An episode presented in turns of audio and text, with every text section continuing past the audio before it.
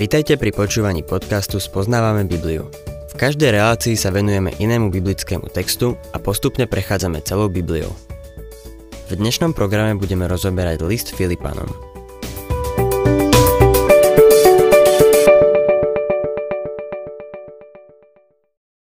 Milí poslucháči, v minulej relácii sme sa dostali po Filipanom 1.14, kde Pavol hovorí, že jeho putá prospeli šíreniu Evanielia. Viem si predstaviť, že keď Epafroditus priniesol Pavlovi list a dar od Filipanov, vyjadrili mu súcit a lásku. Boli znepokojení tým, že Pavlovo uväznenie zrejme spomalilo šírenie Evanília. Pavol im píše, to, že som vo vezení, nezabránilo šíreniu Evanília. Ale práve naopak, dostalo sa práve tam, kam pán povedal, že ho zanesiem. Strážili ho členovia pretorianskej gardy, ktorí patrili do cisárovej domácnosti. Boli to patriciovia. Niekoľkokrát za deň sa pri ňom vystriedala stráž a každý deň bol s niekým, kto patril do cisárovej domácnosti. O čom sa s nimi Pavol asi rozprával? Možno o počasí. Zrejme sa ho pýtali, akému čeli obvineniu. Možno sa ho pýtali na to, aká bola situácia na východe. Ako to vyzerá v Ázii? Väčšina z týchto rímskych vojakov nikdy neopustila Rím. Pavol mal možnosť týmto ľuďom svedčiť. Povedal im, som v týchto putách kvôli evaníliu Ježiša Krista. A naplnilo sa to, čo pán Ježiš povedal. On je mojou vyvolenou nádobou, aby zaniesol moje meno pohanom, kráľom i synom Izraela. Pavlovo uväznenie malo za následok aj to, že sa zmobilizovali iní, ktorí začali šíriť evanílium. Pavol píše Filipanom 1. kapitola 14. verš Mnohí z bratov v pánovi, posilnení mojimi putami, v dôvere odvážnejšie a bez strachu hlásajú slovo. Keď sa veriaci dopočuli, že Pavol je vo vezení, povedali si Teraz je na nás, aby sme hlásali evanielium. Chcel by som uviesť aj tretiu vec, ktorú zapríčinili Pavlové putá. Pavol to tu nespomína, ale je to určite pravda. Môžeme to vidieť iba z perspektívy dejín. Pavol si možno nebol vedomý dôležitosti svojich listov, ale bez jeho uväznenia by sme dnes nemali epištoly Efezanom, Filipanom, Kolosanom a Filemonovi. Sú to úžasné epištoly a nemali by sme ich, keby sa nedostal do väzenia. Som si istý, že pán by nám sprostredkoval svoje učenie nejakým iným spôsobom, ale toto bol ten spôsob, ktorý si zvolil. A tak Pavol mohol o svojich putách povedať, že prospeli šíreniu Evanielia. V Pavlovej dobe sa však vyskytlo niečo tragické. Dnes sa deje to isté a stále je to tragické. 15. verš Niektorí síce hlásajú Krista zo závisti a nevraživosti, ale iní s dobrým úmyslom. Keď som prvýkrát študoval Bibliu, bolo to pre mňa neuveriteľné, že niekto by mohol kázať Kristovo evanílium zo závisti a nevraživosti. Ale po takmer 50 rokoch kazateľskej služby viem, že to, čo možno najviac ubližuje hlásaniu evanília, je závisť a nevraživosť. V tejto epištole spomenie Pavol závisť a nevraživosť ešte niekoľkokrát. Je zrejme, že v tom čase muselo byť viacero takých, čo hlásali evanílium takýmto spôsobom. Závideli Pavlovi, lebo nemali také výsledky ako on. Riešením tohto problému ohľadom závisti spočíva v tom, že si každý kresťan uvedomí, že má nejaký dar. Nemáme všetci rovnaké dary. Telo by potom nefungovalo. Problém je v tom, že niektorí, ktorí majú jeden dar, závidia tomu, kto má iný dar. Možno si spomínate na Pavlové slova, ktoré adresoval Korintianom, že dary máme používať v láske. Každý dar treba používať v láske. Milý poslucháč, ak budeš používať svoj dar v láske, nebudeš nikomu inému závidieť. V prvom liste Korintianom 13.4 Pavol píše – Láska je trpezlivá, láska je dobrotivá, nezávidí, láska sa nevystatuje, a nenadúva. Závisť hovorí, veľa si o tebe nemyslím. A pícha hovorí, čo si o mne myslíš. V tom je rozdiel medzi závisťou a pýchou. Písmo varuje veriaceho pred oboma. Pavol to povedal celkom bez obalu. 1. Korintianom 4.7 Veď kto ti dal prednosť? Čo máš, čo by si nebol dostal? Keď si teda dostal, prečo sa chváliš, ako by si nebol dostal? Nevraživosť je zaujímavé slovo. Je to preklad gréckého slova eris, čo znamená vyvolať, s odkazom na démonov a duchov, ktorí vyvolávajú rozbroje. Závisť a nevraživosť. Obidve ešte stále ubližujú cirkvi. Alkohol a drogy, ktoré sú mimo cirkvy, nemôžu tak ublížiť cirkvi ako závisť a nevraživosť v jej vnútri. Všimnime si však, že niektorí zvestovali Krista s dobrým úmyslom. 16. a 17. verš Jedni to robia z lásky, lebo vedia, že som tu na obranu Evanielia, iní však ohlasujú Krista z neznášanlivosti, nie úprimne, lebo si myslia, že by v mojich putách spôsobia súženie. Tí, ktorých viedla závisť a nevraživosť, hlásali Krista, ale nie úprimne. Vlastne to robili s úmyslom znevážiť Pavla. Žiarlili na ňo, ale nevedeli proti nemu nič povedať. Teraz, keď sa ocitol vo vezení a nevedel sa brániť, išli a kázali evanílium, ale takisto spomenuli zo pár vecí o Pavlovi. Aký postoj k tomu Pavol zaujal? 18. verš. Čo na tom? Len nech sa akýmkoľvek spôsobom či na oko alebo úprimne zvestuje Kristus. Z toho sa radujem a aj sa budem radovať. Pre Pavla bolo dôležité to, že sa zvestuje Kristus. Bez ohľadu na to, či sa to dialo pod nejakou zámienkou alebo úprimne. Keď sa Kristus zvestuje v závisti a nevraživosti, je to tragédia. Aj dnes sa tak hlása, ale vždy môžeme mať radosť z toho, že sa zvestuje. Som trochu tvrdý na ženy kazateľky, lebo verím, že je to nebiblické. Ale ako som už niekoľkokrát spomenul, niektoré ženy kážu Krista lepšie ako bežný kazateľ. Aký mám k tomu postoj? Radujem sa z toho, že sa Kristus zvestuje. Doktor Ironside raz povedal príbeh o tom, ako sa v Oaklande v štáte Kalifornia prechádzal cez park.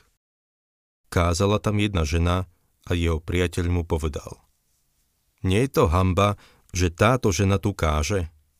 Doktor Ironside povedal.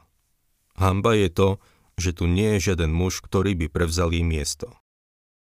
To je ten problém. Vďaka Bohu za to, že sa Kristus zvestuje. To je to podstatné.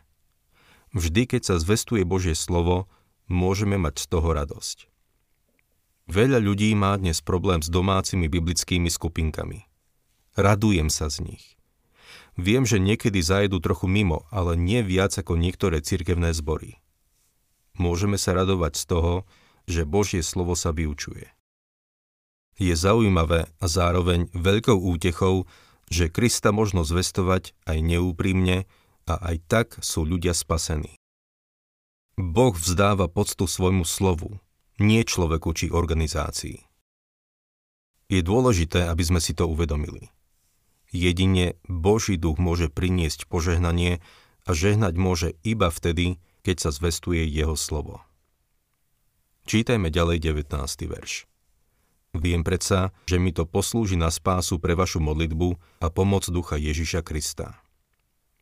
Pod spásou má Pavol na mysli svoje vyslobodenie z väzenia. Pre vašu modlitbu. Ľudia sa ma pýtajú, prečo som prosil ľudí, aby sa za mňa modlili, keď som mal rakovinu. Povedali, Vary nevieš, že by ťa Boh uzdravil, keby si sa modlil k nemu ty? Musím povedať, že Biblia hovorí veľmi jasne, že Boh počúva a odpovedá na modlitby svojho ľudu. Musíme prosiť Boží ľud, aby sa za nás modlil. Pavol tu hovorí, že dúfa, že pre ich modlitbu bude vyslobodený. A pomoc ducha Ježiša Krista. Pomoc, ktorú potrebujeme, môžeme dostať len skrze modlitbu. 20. verš. Túžobne očakávam a dúfam, že v ničom nebudem zahambený, ale že so všetkou otvorenosťou, ako vždy aj teraz, bude oslávený Kristus na mojom tele, či životom, alebo smrťou. Pavol povedal, že nechce byť zahambený svojim svedectvom v tomto živote ani potom, keď vstúpi do prítomnosti pána Ježiša Krista. Apoštol Jan spomína, že keď príde Kristus, aby si vzal svoju cirkev, niektorí veriaci budú môcť byť pri jeho príchode zahambení. Čítame o tom v prvom liste Jána 2.28. Majme to na pamäti. Všetci kresťania by mali na to pamätať. Veľa ľudí rozpráva o pánovom príchode, no nie sú pripravení na jeho príchod. Možno si kladieš otázku. A nie sú spasení? Áno, sú. Ale obávam sa, že budú zahambení pri jeho príchode ich život nekorešponduje s Evangelium. Pavol píše, že nechce byť zahambený, keď sa Kristus vráti. Ako som už spomínal, táto kapitola podáva filozofiu kresťanského žitia. V každej kapitole Pavol uvádza verš, ktorý ju sumarizuje.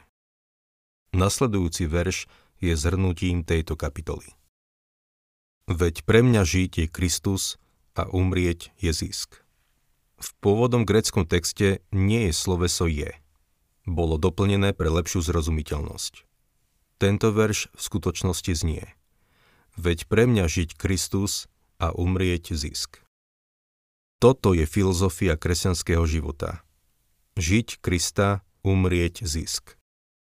Doktor William Pettingill hovorieval, že zisk je vždy ešte viac toho istého.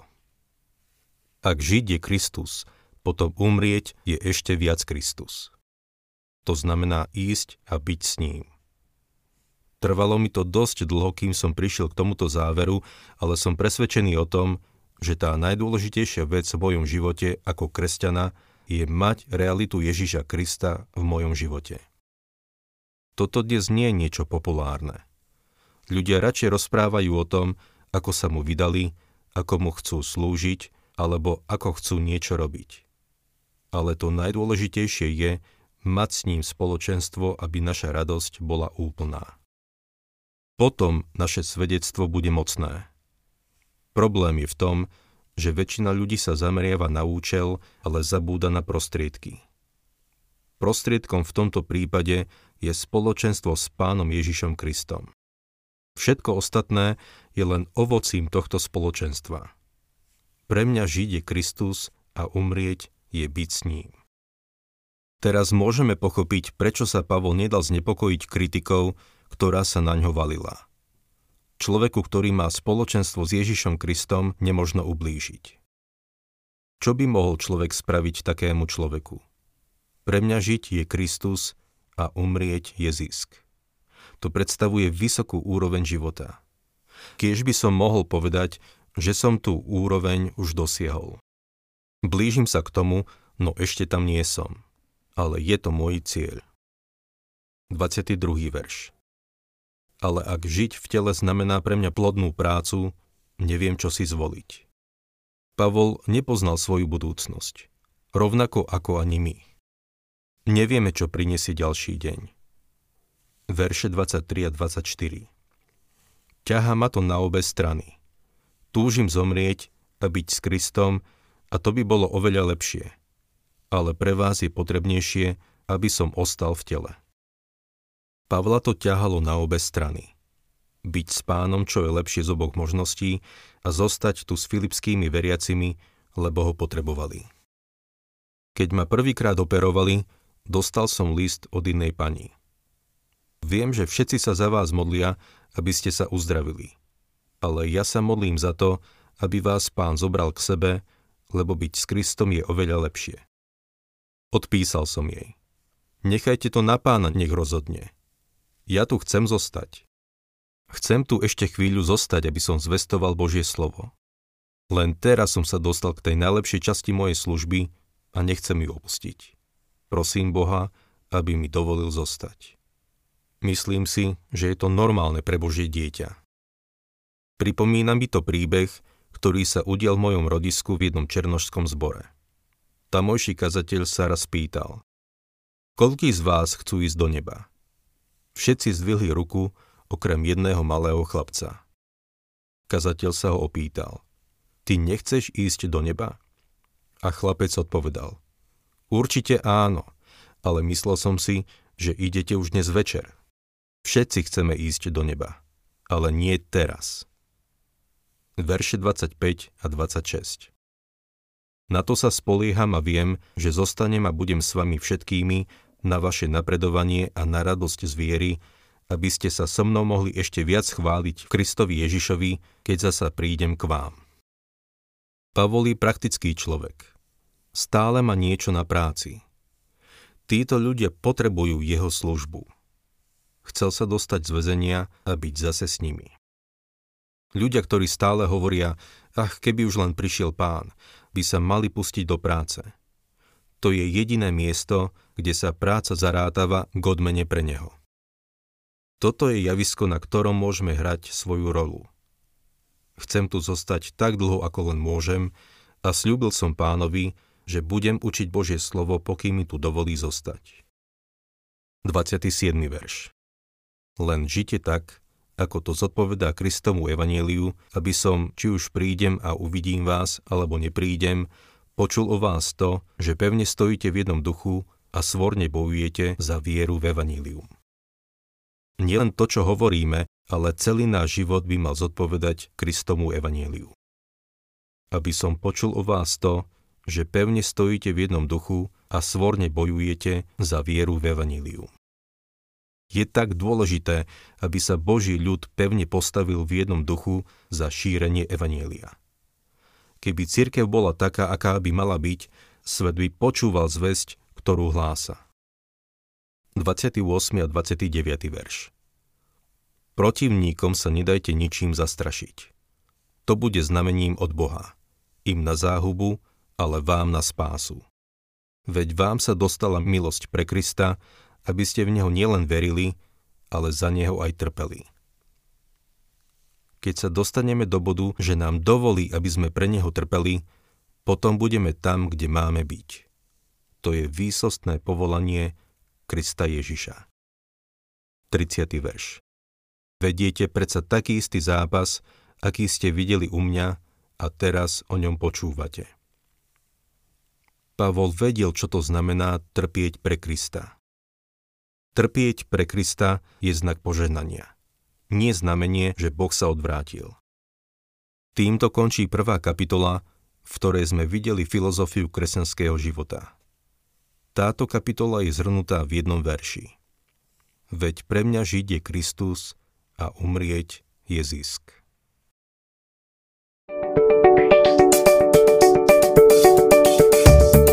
Ak sa vám páči program Spoznávame Bibliu, budeme radi, ak ho odporúčite svojim známym a dáte like, alebo nás začnete sledovať na facebookovej stránke Spoznávame Bibliu. A ak vás niečo oslovilo alebo zaujalo, napíšte nám cez Facebook alebo na adresu spoznávame.bibliu zavinač gmail.com.